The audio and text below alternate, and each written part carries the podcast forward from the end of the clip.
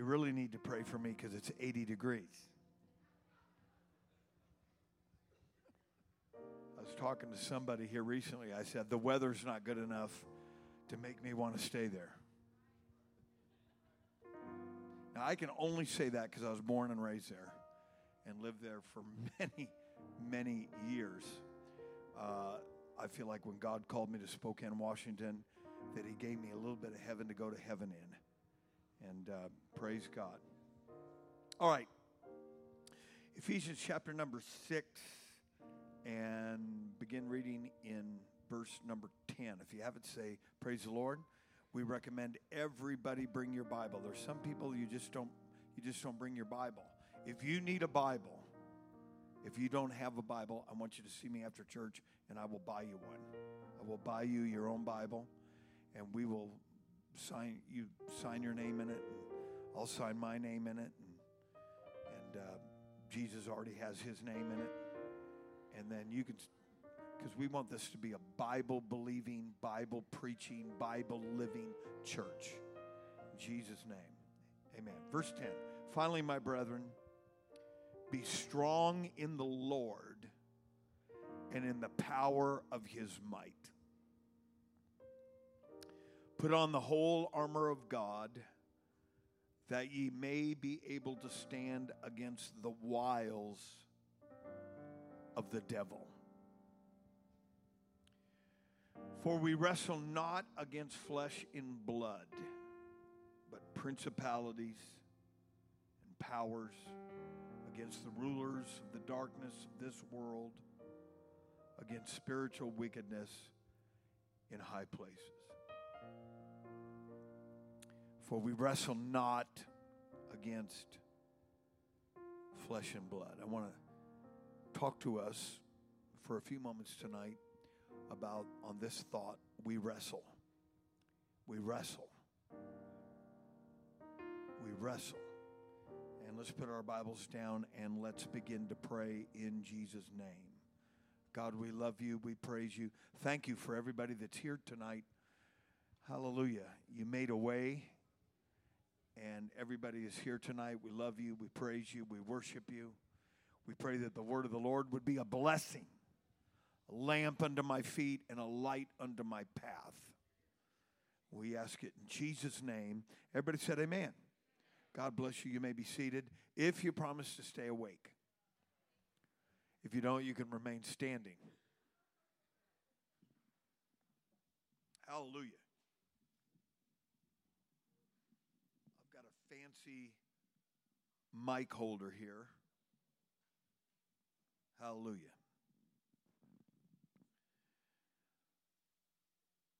The word wrestle here means the direct translation of this word means to sway, to vibrate in a conflict, to contend, a struggle for mastery. I like that. And at the outset of this, I want to tell you that if you're breathing and you have been born again of water and spirit, you will never escape the struggle for mastery. You can lay down and, and um,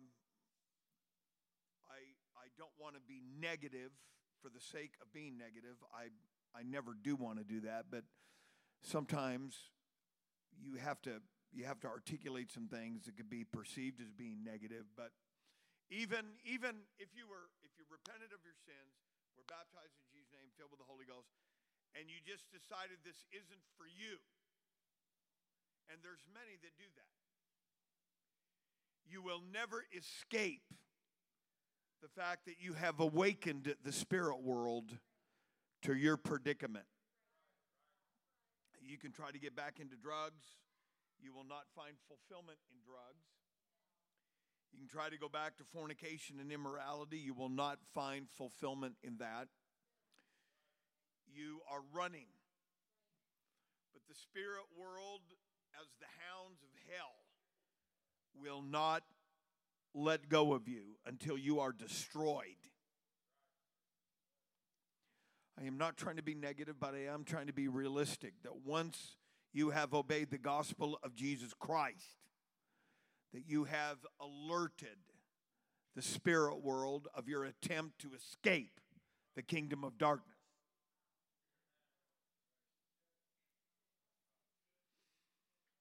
Hallelujah. We're living in a world of fantasy, this, this Lord of the Rings stuff, this uh, all these superhero kind of movies, Marvel movies, where people are all hooked into fantasy about all kinds of nonsense. I want to tell you, this is a reality. And it would behoove the church of the living God to instruct and equip the people of God so that you are not a victim. Now, there's a lot of people, you, when, once you get saved, you're going to have to get delivered to that victim sing song that you used to have in the world. That might have worked in the welfare line, but that does not work in the church of the living God. Okay? Uh, if you come dragging in the prayer room and saying, God, the devil's picking on me, the devil's just going to keep picking at you until you give your last breath. The best thing to do is to posture yourself and let God give you more power than he gave the devil. That's what this little exercise is all about, ladies and gentlemen. We are caught in a cosmic struggle. You cannot you cannot get out of this. You cannot escape it. You cannot do enough prescription drugs to try to make yourself. You cannot get involved in an education, an occupation, a relationship, uh, some some deal to act as a, as a man made humanistic distraction. You will never escape the cosmic struggle that you and I are a part of. I didn't ask for this, and you didn't ask for this. Um, but the reality of it is, is there is a God that loves us. There is a devil that hates us. There is a heaven to gain and there is a hell that was created for the devil and all of his fallen angels. And this little this little exercise is not complicated. It's not real deep. And if you get this, you will be a success. If you just ignore it and act like Christianity is a support group for people that live in the 21st century, you're going to you're going to miss the whole point of it. You've got to understand that the devil wants to take people to a place they were ne- that's his way of hurting God. He doesn't care about your feelings. He doesn't care about your family. He doesn't care about your reputation. He doesn't care how bad he torments you. But I want to tell you, God said, No, no, no, no, no. I have made a way of escape. And I'm going to walk in what God has made available. I'm going to go ahead and be strong in the Lord and the power of his might. Hallelujah. There's some things that we have to understand that are never going to change. Amen. The Apostle Paul writes to the Ephesians church there's a reason why you see more of these types of revelations. In fact, the book of Revelation or the book of Ephesians has got is chock full of revelation. There's a reason for this. There's a reason why the book of Ephesians is the first book that is mentioned in Revelation chapter number two. There's a reason why the Holy Ghost forbade Paul to go to Ephesus in Acts chapter number uh, 15 and 16. And it was because God wanted to give the apostle the experiences that he was going to get at Philippi in Macedonia before going to Ephesus. There's a whole there's a whole Bible study on this, and it's incredible the, the height, the breadth, and the depth of this, and the magnitude of revelation that is laid out for us in the book of Acts is staggering. And there was a reason why. Paul was right next to Ephesus. He could have easily evangelized that part of Asia Minor. The Holy Ghost forbade him from going into that part of the world because the timing was not right. There are going to be some things that God is going to keep from you, not because, uh, not because uh, at some point God doesn't want to bless you with that, but it's part of the program of God. Uh, there's going to be some people that we will win that we won last week um, to the elimination or the exclusion of other people. You have to understand this, is a revelation. There's a church of this magnitude and size.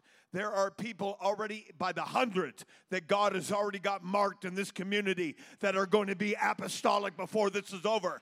Paul, I have much people in this city. But there are some people that have to be won and rooted and grounded before there can be other people that will be reached. I believe before it's over, you're going to see you're going to see city councilmen and people in politics and people that are in law enforcement and people that are deeply integrated into our culture that are going to find salvation in this church and they're going to be added to the kingdom of God in some of our daughter works. I didn't come here to circle the wagons and have some little little ultra right kind of a church. This thing's for everybody. It's for all nations. It's for every kindred. It's for every tongue. Clap your hands and give God the praise. It's for everybody.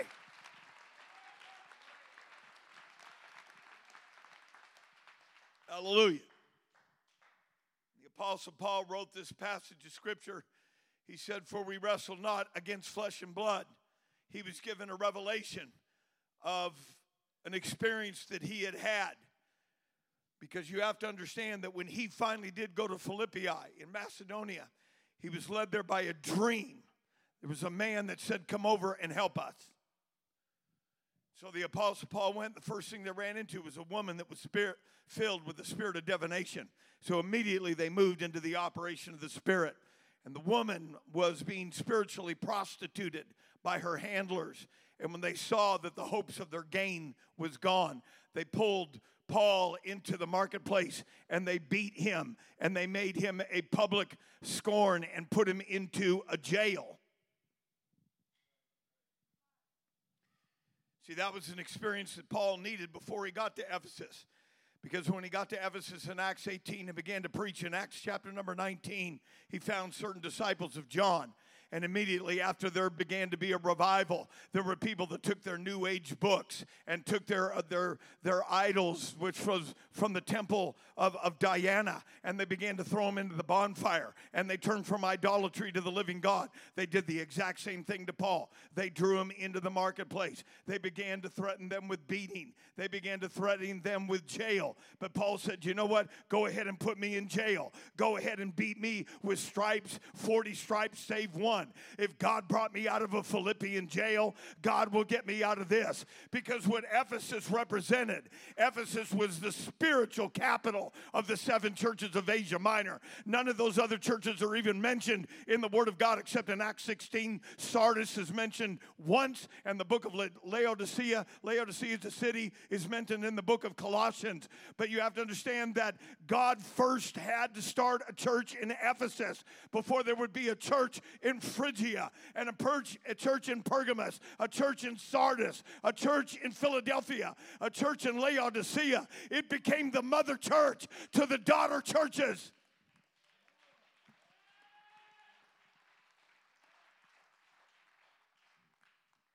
Paul never went to Laodicea, but he wrote letters to Laodicea.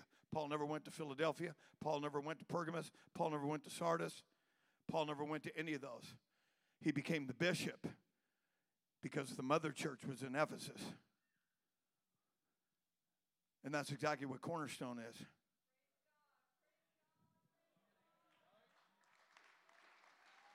Two years ago, we started Four Daughter Works. We need another one in Kellogg. Come on, somebody. You didn't come here just to find a place on the pew and find lumbar support for your back. We came here to tear up the devil's playhouse and to have revival in this part of the world.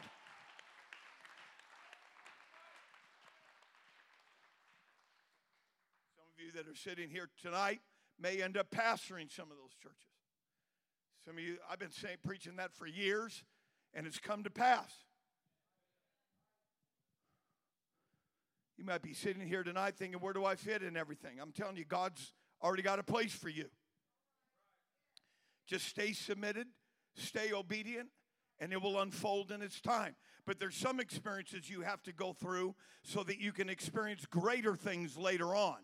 You can't sabotage your walk with God by blowing it here because everything in that line of the perfect will of God for your life will be affected by what you do right here. Everything that's happening to you tonight is for something down the road. Everything that's happening for with us in the last 24 hours is for some future event in the plan of God. Somebody clap your hands and give God the praise.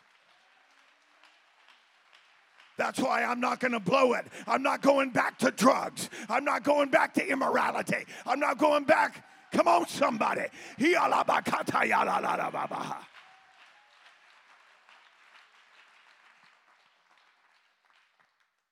said, We wrestle not against flesh and blood, but principalities and powers.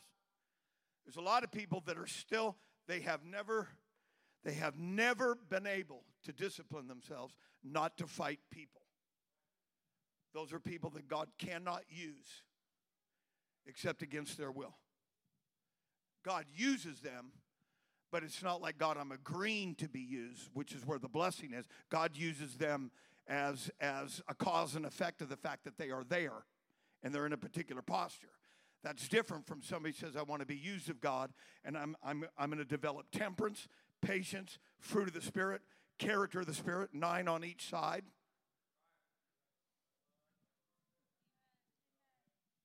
I'm on it tonight, man. That, that worship service just jettisoned me into the presence of God. That's why everything you do here under my leadership is going to affect what you want to do in the future.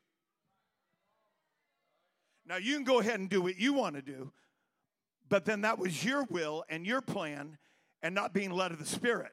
See, we have too many people that are going ahead and doing what they want to do, and God will forgive you for that. But you're missing the greatest adventure of all, which is to be carried in the Spirit. And, and don't do that. Do this. Go here. Go there. Don't talk to that person. Cut that relationship off. Let's just clap our hands and give him praise. God, I pray for the spirit of wisdom and revelation to transform our epistemology.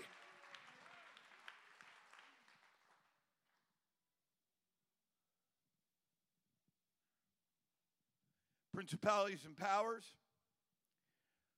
are spirits that attack the individual. They know where you were 10 years ago, five years ago, six years ago, six minutes ago. They'll use your past, they'll use your failures, They'll use your fears and they'll work you over. Principality comes from a Greek word arche, which is an archway. It's a architectural entrance, which means all other spiritual activity moves through a principle or principality. The more that you bring yourself under the control and the dominion of the Spirit, the more that you're shutting off the avenues of access that are used by principalities and powers to keep you from being used of God on a daily, hourly, minute to minute opportunity in the Holy Ghost. Then there's rulers of darkness of this present world. Those are municipalities, those are local strongholds. Whether it's in an area that has that is noted for a particular sin, They are principalities that operate through municipalities. Then there's spiritual wickedness in high places. Why was this revelation only given? It's the only place found in the entirety of the Word of God, where you see this is not a rank and file like generals, corporals, and privates. This is talking about demonic influence into the human experience, whether it's the individual, whether it's a community, or whether it's a nation.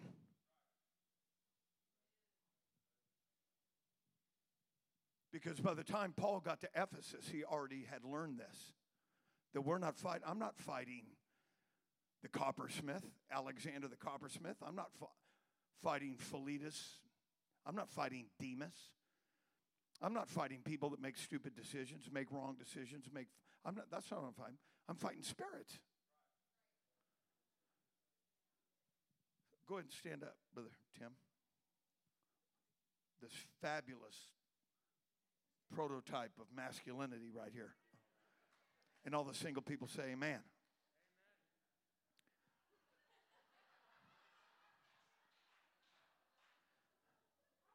See, it doesn't matter what this guy does to me. Jesus already covered this in the gospel. He said, if somebody slaps you, turn the other cheek. If he asks for your coat, your cloak, give him your coat. If he asks you to go one mile, go twain. Why was Jesus doing this? Jesus is letting us know that nobody should have power over your spirit and your will.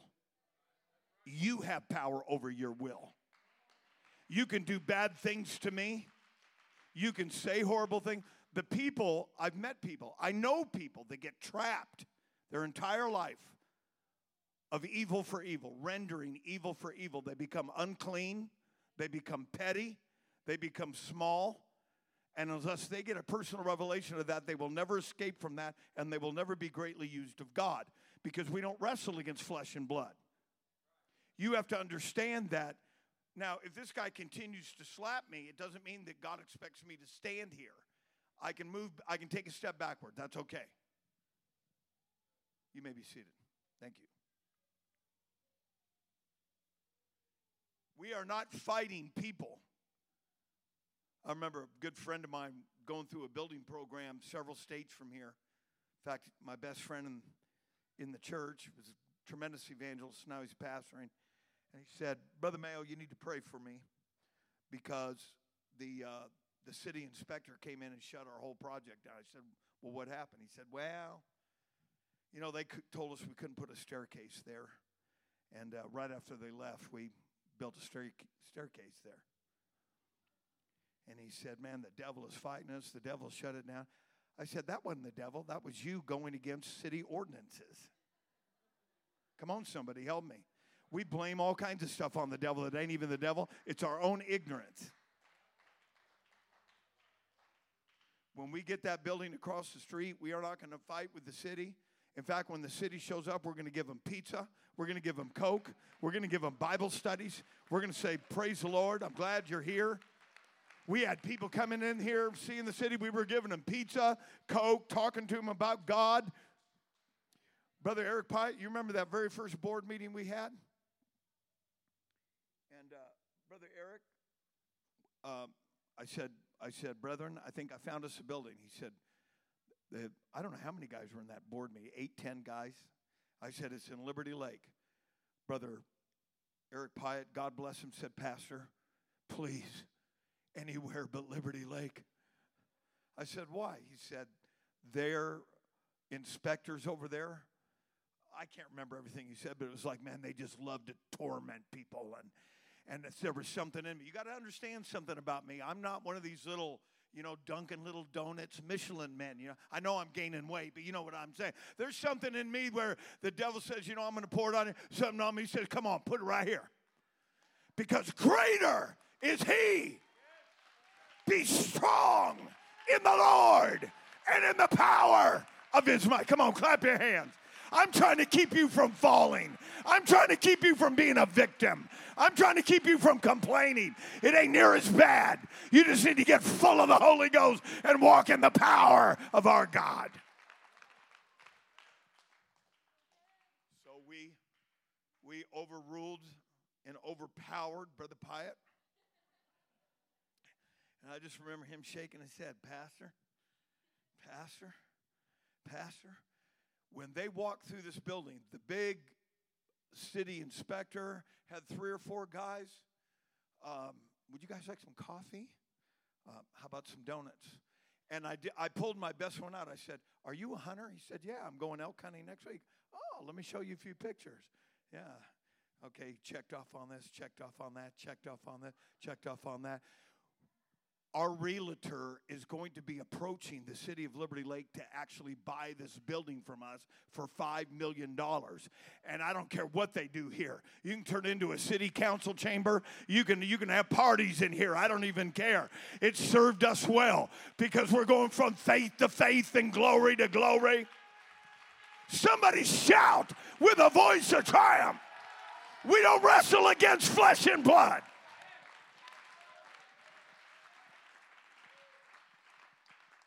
Hallelujah. This word wrestle is very important.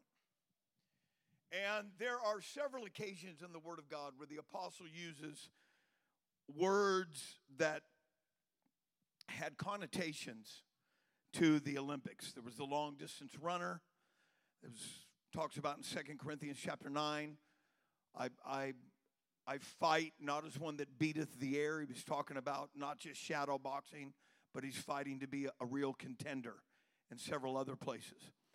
But in this particular place, he's using the word wrestle. And wrestle was a very integral part of the Olympics. The Olympics go way back before even Bible times.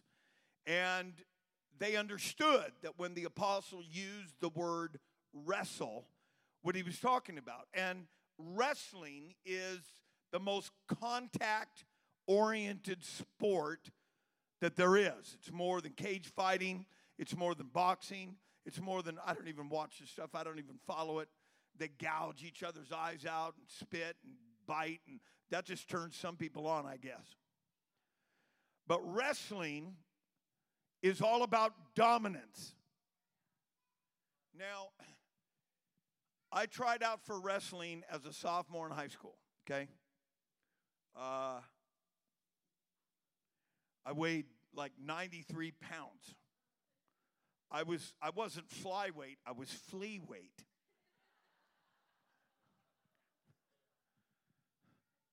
That's before I got blessed and I got married and I began to balloon. when I see somebody really large in the church, I don't say, man, that person's large. I say, that person's blessed. I just don't have the metabolism I used to have. But I was in the, the, the lightest weight classification that was available. It was, I don't know, 99, whatever it was. And um, the whole thing about wrestling is the object of wrestling is number one, is to do a takedown. Okay? Um, Bradford, come here brother by faith. This is my brother by faith. I'm, not, I'm letting the devil know you ain't getting this one. I know he's just sitting here, but look at him. He's not on a bar stool. He's not dealing drugs. Come on, somebody. Okay, I want you to put your hand. You're not. You, you, have, per, you have permission to do this. Just don't. don't try to take the pastor down. Okay, but no. I'm not the toughest guy in here, but I guarantee I could put up a fight. Listen, Wrestling, there's a reason why the apostles said wrestling, because wrestling is you tie up like this, okay? And it's whoever can get the other guy down, whether it's shoot for his legs, pull his leg up, put your arm around this way, throw him to the ground. You can be seated. Don't get any ideas. Hallelujah. You got to understand the very first there's another, there's an ultimate object, but the first object in wrestling is you got full contact. It's not like the devil's over there and you're over here. We're not wrestling flesh and blood. We're not talking about people. We're talking about that you are tied up with spirits. You can act like they're not there. You can you can go to bed at night and act like, you know, one of these days I'll catch on to what all the pastors saying. No, no, no, no, no. This is 101. We wrestle not against flesh and blood.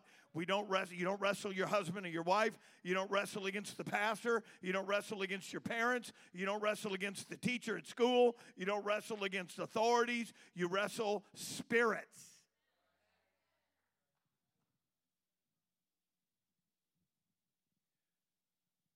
Hallelujah. We wrestle not against flesh and blood. And then he goes talks about the integration of spirits integrated into the human governmental system.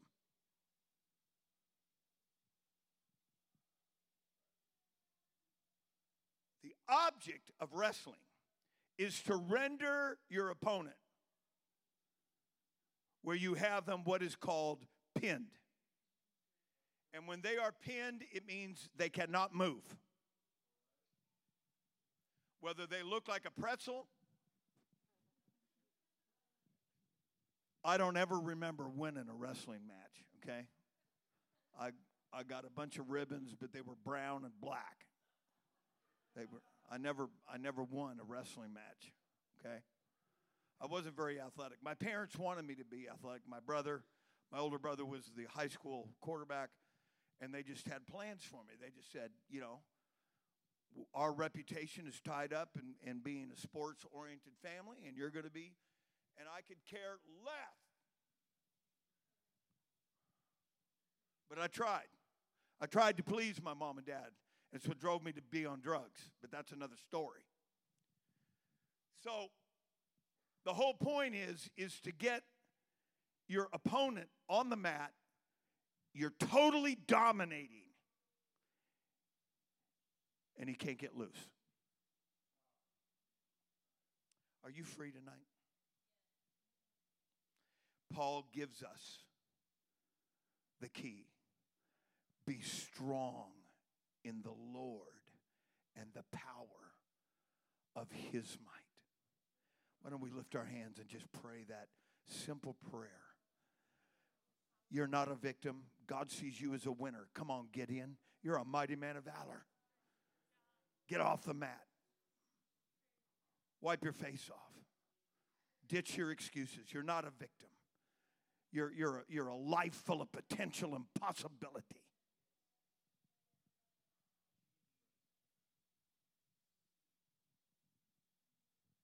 And the Apostle Paul, in other places in the scriptures, he helps us by talking about casting down imaginations and every high thing. This is what I want to leave you with tonight. Okay? Wrestling,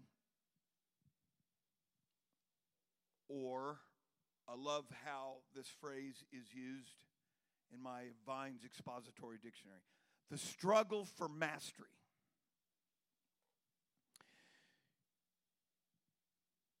It's something that you are going to live with your entire life.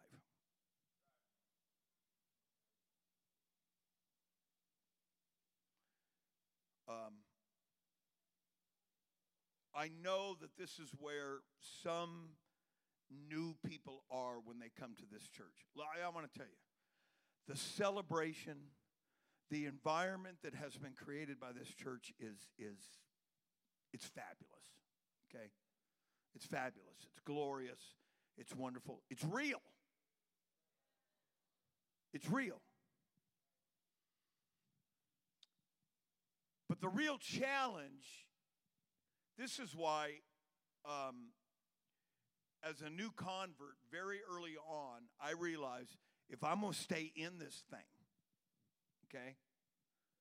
Like I got a lot of I got a lot of hounds from my past that are parked right outside these beautiful glass doors. And I'm I'm talking about where I got saved in Sacramento um, 30 some odd years ago. I had to train myself. I mean, I couldn't do that for anybody else. It was only for Rick Mayo because I had to understand I have to do some things because I know what my weaknesses are. And so I didn't have the luxury of sitting on a pew and missing what God could do for me just in a worship service.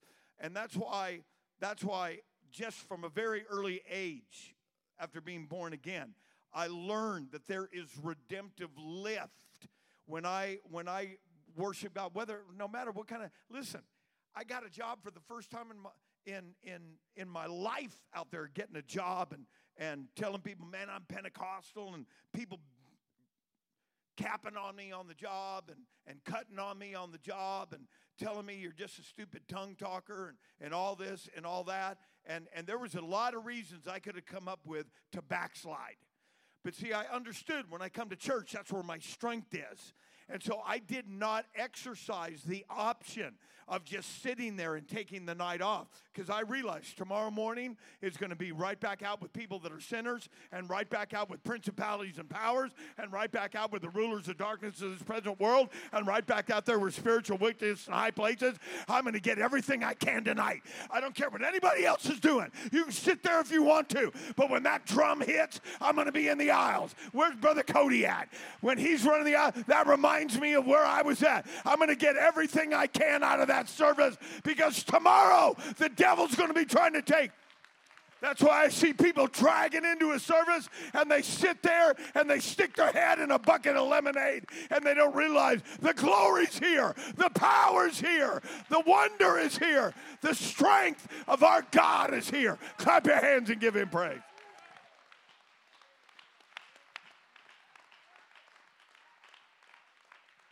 Want to tell you something else, too. It's no mystery that this church is growing. It's not because I'm a great pastor and a great preacher. It's not because the singing is the singing's awesome. Everything's awesome. I'm, not my preaching, not my path. That's not why this church is growing.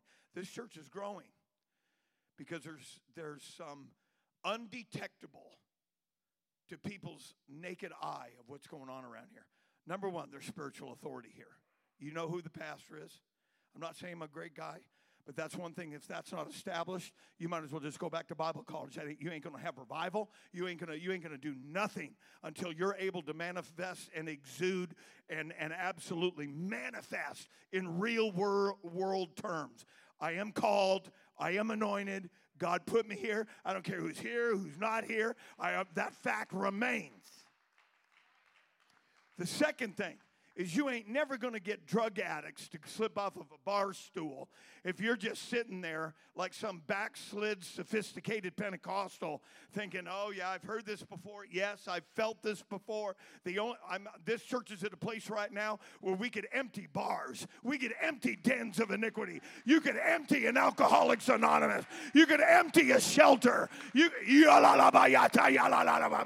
because you can feel this, you can be a part of this, you can receive this. Clap your hands and give God the praise.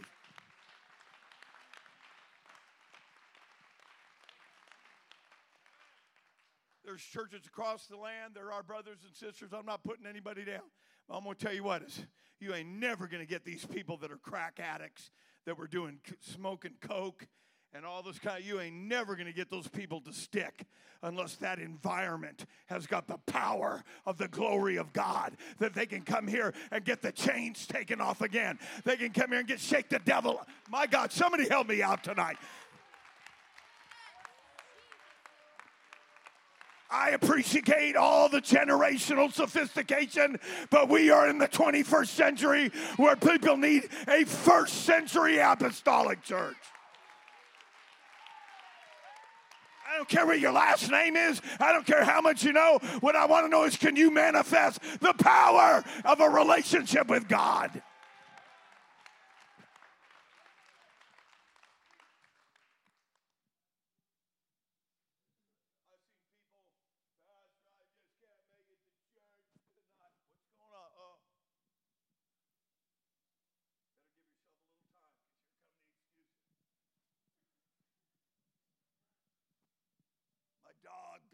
Killed by my neighbor. All right? And then it all goes downhill from there. I just, I've just had a bad day. Honey, when you have a bad day, the worst thing you can do is sit at home with the devil parked right there saying, you know, Right now, a cold one tastes pretty good. Right now, there's a cannabis store right down on the corner. Right now, you can get on your on your internet and look at all kinds of naked bodies. No, no, no. You get into the house of God and say, "I'm so glad. I'm so glad I came tonight. I'm so glad. I'm free. I'm gonna stay free." Clap your hands and give God the praise.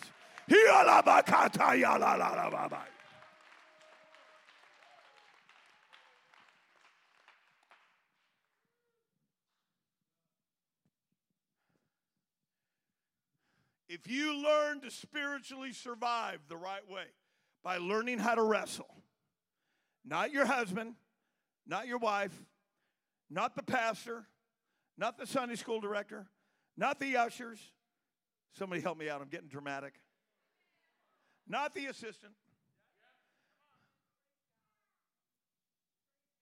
But you learn to wrestle with those spirits and say, Bless God, you took me down for 30 years.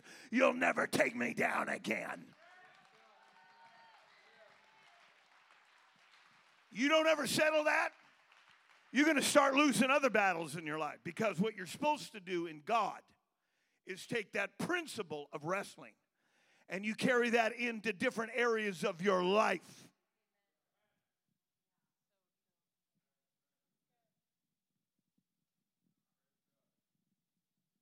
That's why there's so many people having marriage problems. You know what your problem is? You didn't you never learned to wrestle those spirits. And now those spirits have followed you into a marriage. And because you never learned to battle spirits, See, you're supposed to do that just to stay saved. And then you take that principle, that power, and you start taking that into other relationships in your life. And when the devil comes in and says, you know, right about now is a good time for a divorce, she doesn't like you, she doesn't. Da, da, da, da, da, da, da. I don't want to get too much. You all are, somebody's getting serious on me over here. No, you need to get down on your knees and shuck that off and say, We didn't get married to get divorced. We're to whip every devil this side of hell. You're not going to get my wife. You're not going to get my kids. You're not going to get my job. You're not going to get my mind. Somebody clap your hands and give God the praise. You will wrestle every day of your life. You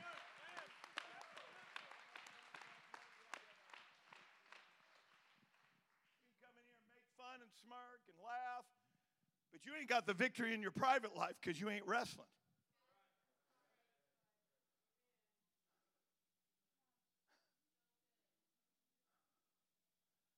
There's a thing about eagles. And I know this because I was an amateur ornithologist when I was 12 years old.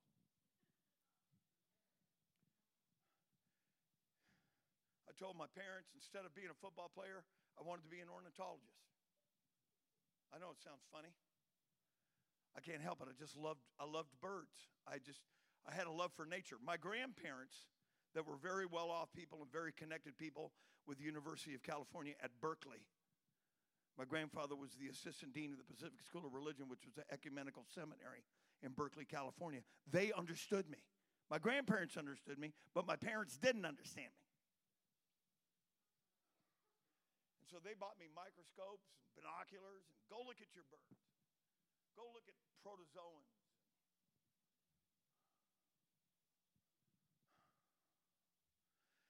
And when an eagle lays an egg, after the incubation period.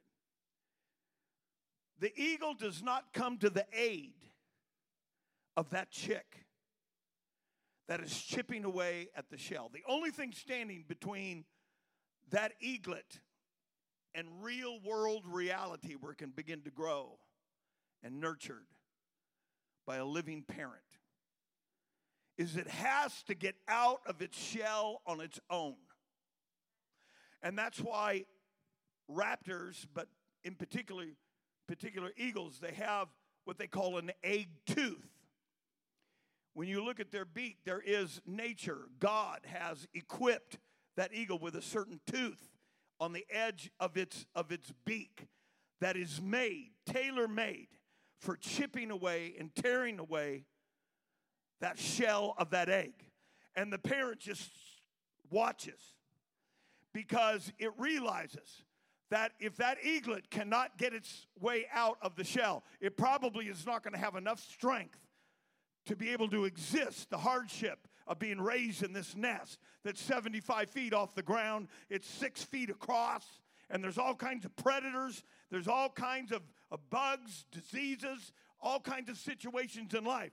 And so God built into that raptor as it was chipping out and it's finally it's finally shed of the shell and it begins to dry out as the molecules are warmed by the morning air. And then the parent begins to feed it, tear a piece of meat, and, and, and bring that piece of meat down to that beak, and that eaglet begins to grow.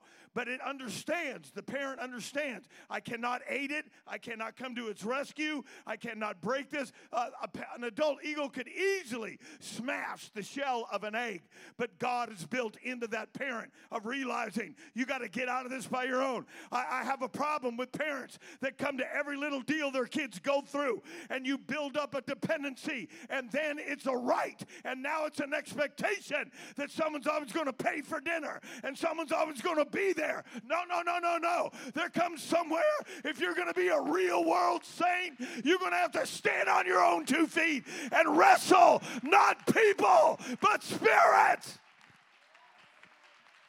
Somebody clap your hands and give them praise.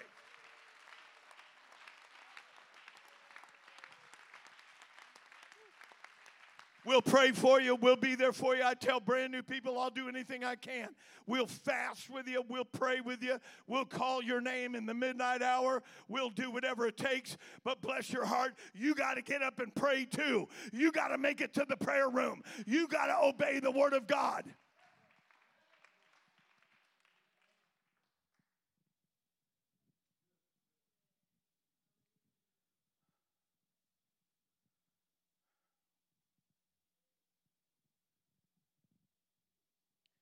Only do we wrestle spirit, it's going to be sometimes you're going to wrestle God.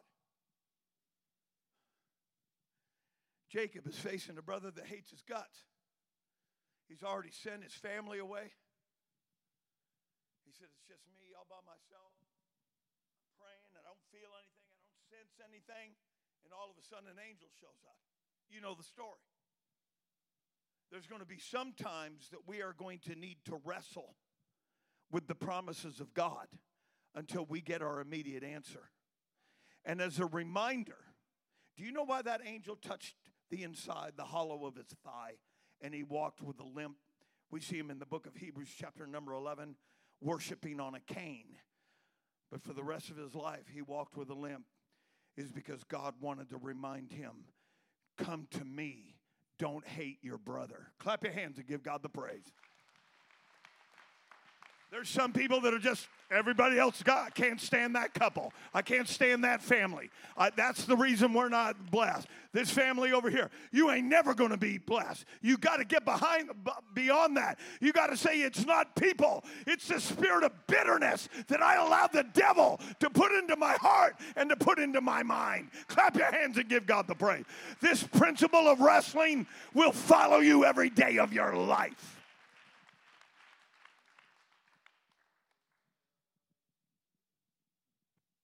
might have to wrestle with yourself. Go to Romans chapter 7, Brother Daniel, real quick. For I know that in me, that is in my flesh, dwelleth no good thing, for to will is present with me, but how to perform that which is good I find not. This is where you finally come to the place of realizing I got to do something about me. Verse 19. For the good that I would do, I do not but the evil which I would not, that I do. What the apostle is saying here is I'm struggling because the things I don't want to do, the things I know that I should do, I can't do. And the things that I know I shouldn't do, those are the things I do. I'm not struggling with my neighbor. I'm not struggling with the pastor. I'm not struggling with my mom and dad. I'm not struggling with other saints. The struggle is right here. There's a lot of people that get crossways right here because it's a lot easier to get an attitude against another person instead of looking at yourself in the mirror and say, you know what? I need to deal with me. I need to get myself in that altar. I need to get a prayer life. I, somebody help me out right now.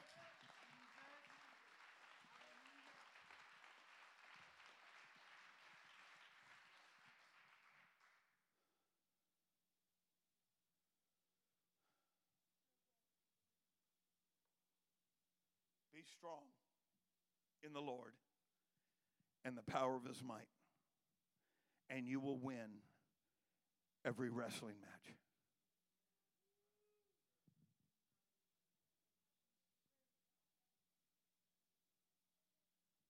See, oftentimes We just need a proper understanding of the enemy. We don't know who the enemy is. Sometimes it's just looking right in the mirror. You know, you'll you can send your own self to hell.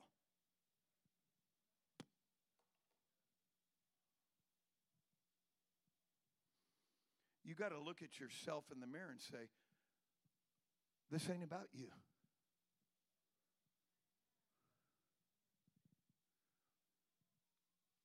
This is about Jesus that's on the inside of me.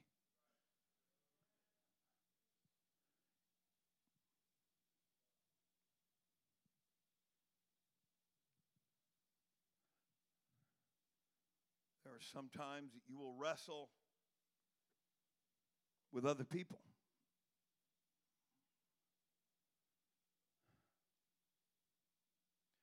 Look at Genesis 25, 22. I'm coming down the home stretch. What time is it? I, get, I don't see a clock. 8.30? Thank you. Genesis 25, 22, Brother Clark, please. And the children struggled within her, and she said, If it be so, why am I thus? Go to the next verse, please.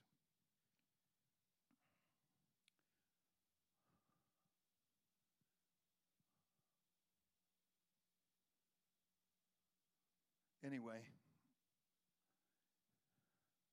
that's Genesis 2:23. And that's not your fault. It's probably the way I wrote it down on the list. In our story that we just read about Rebecca, she goes to the Lord. She said, There's a struggle going on on the inside of me. God spoke to her and said, You got two people in there.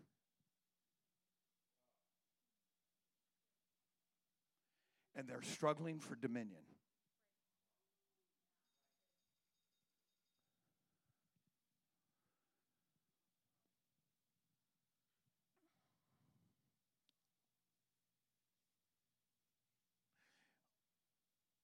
You got to have three, at least three relationships, hopefully five, but at least three. That is, you need to have a Timothy, which is somebody that looks up to you, somebody that you are being an example to. You need to have a Barnabas, somebody that is your equal, somebody that is your peer. And you need to have a Paul, which is an elder. So you have somebody following, somebody that's equal to you, and somebody that's an elder to you. If you're healthy. The most difficult of all these is people that are your peers, people that you perceive to be your equal, is where most of the hangups come in life. We, we can posture ourselves and call Brother Clark our elder. Everything's going to be all right. You can straighten out some young kids because you're the example. And if they listen to authority, they'll listen to you. But the relationships that take the most work are the relationships with peers.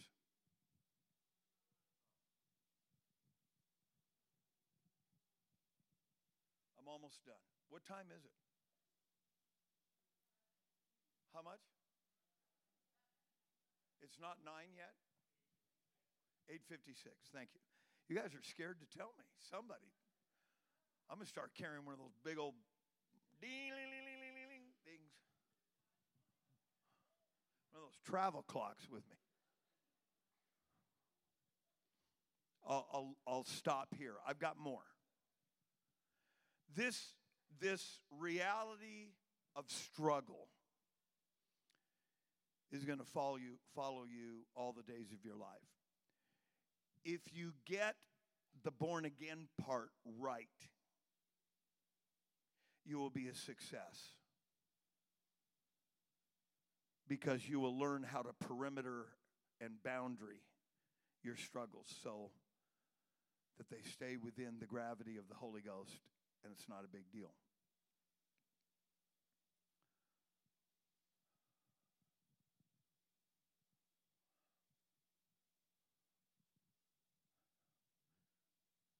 The most important factor of maintaining relationships with your peers is forgiveness. Like I've got I've got lifelong friends in the church. And you do too, but right now I'm talking about my friends. But your friends should be able to look at you and say, you know, you're ugly today. And you're not going to mess up and backslide. I'm ugly today. Pastor.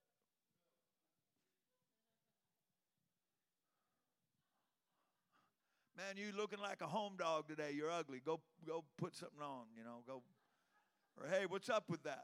I ain't buying your meal. It's your time. You know, you can just you can talk to your friends that way.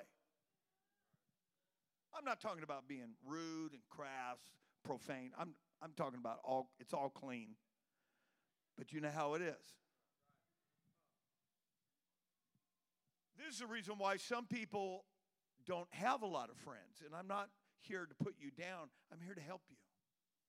But you just have to understand that those kind of relationships, the people following you are not going to help you grow.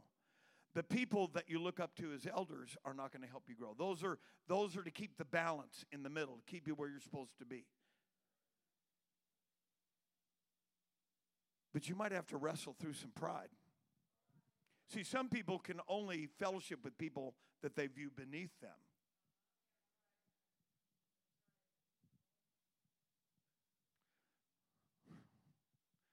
I'm in the Holy Ghost tonight.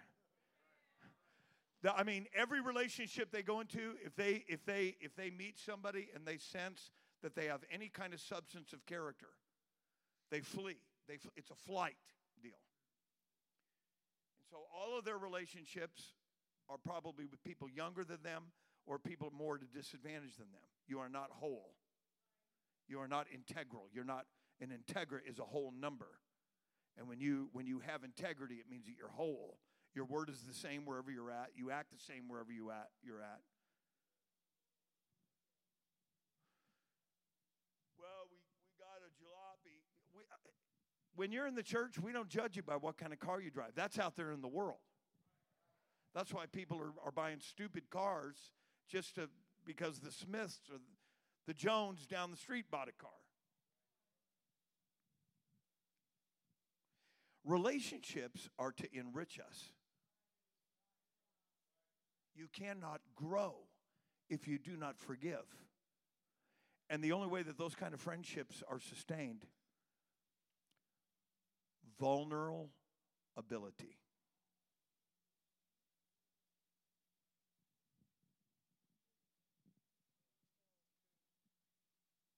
I don't want to be vulnerable. So I go home, I draw the shades, I turn all the lights off, and I sit in a chair. That is not God. That is the spirit of depression. I walk into some person's house and the lights are off, the shades are drawn. Anybody home? Yeah, I'm in this chair. Man, I rebuke this spirit. I flipped on the light, opened up all the windows. Let the light in, man. Because in him was light, and the light was the life of men.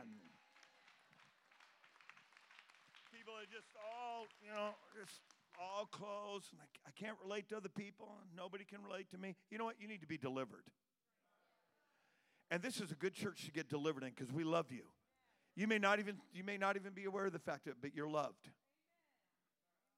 But see, somewhere you have to start this wrestling process and say, I, am I'm, I'm made in the image of God. You're not going to keep me down. I'm, I'm somebody special. You're not going to keep me down. I, I'm set free. You're not going to put me on drugs.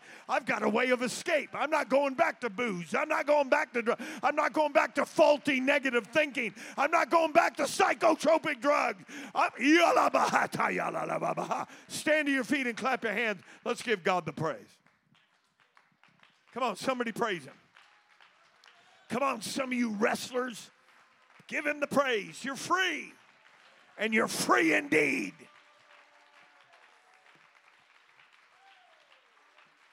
Hallelujah. Hallelujah. Now, Sometimes we have babies here, and we'll, we'll wrestle for you. There's a person that used to go to church here that uh, just felt like they were so justified to telling people exactly what they thought anytime they wanted to. Finally, I just told them, I said, you know, that's not your place to do that.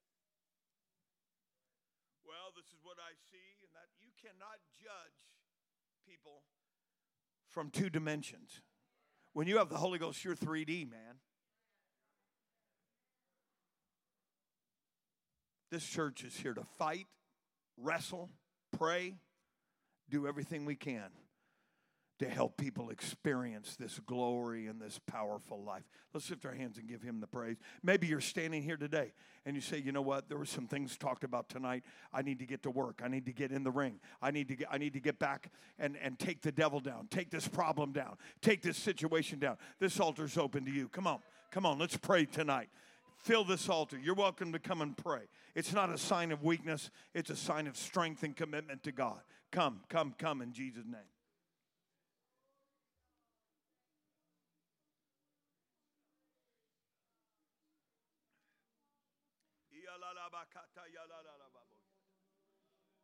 Let's have some music.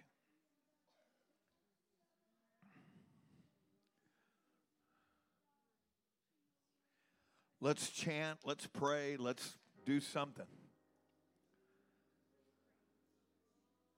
Come on, you wrestlers. Get back up and go and do another round and say, you know what, devil, you might have had the last round. You ain't getting the next one. I got some understanding now. I got some direction now. I understand. Greater is he that's in me. Come on, somebody.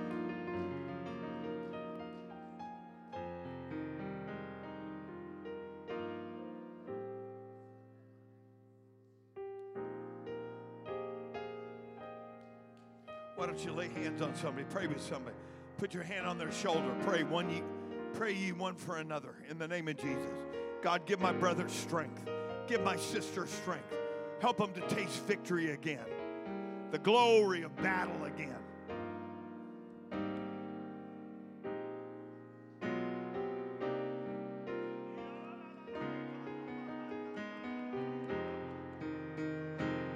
on, man, you're the head and not the tail. God sees you to be above and not beneath.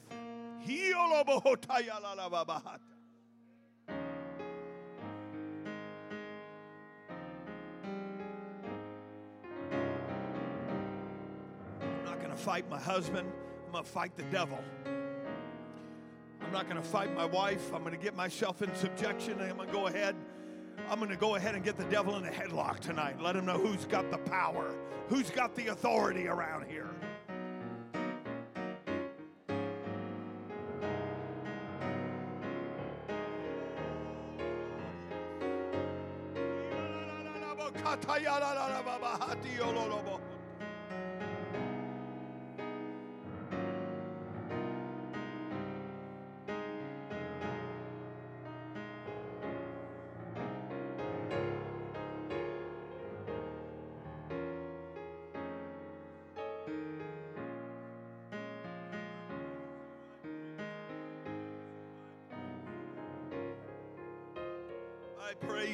I praise you, I praise you.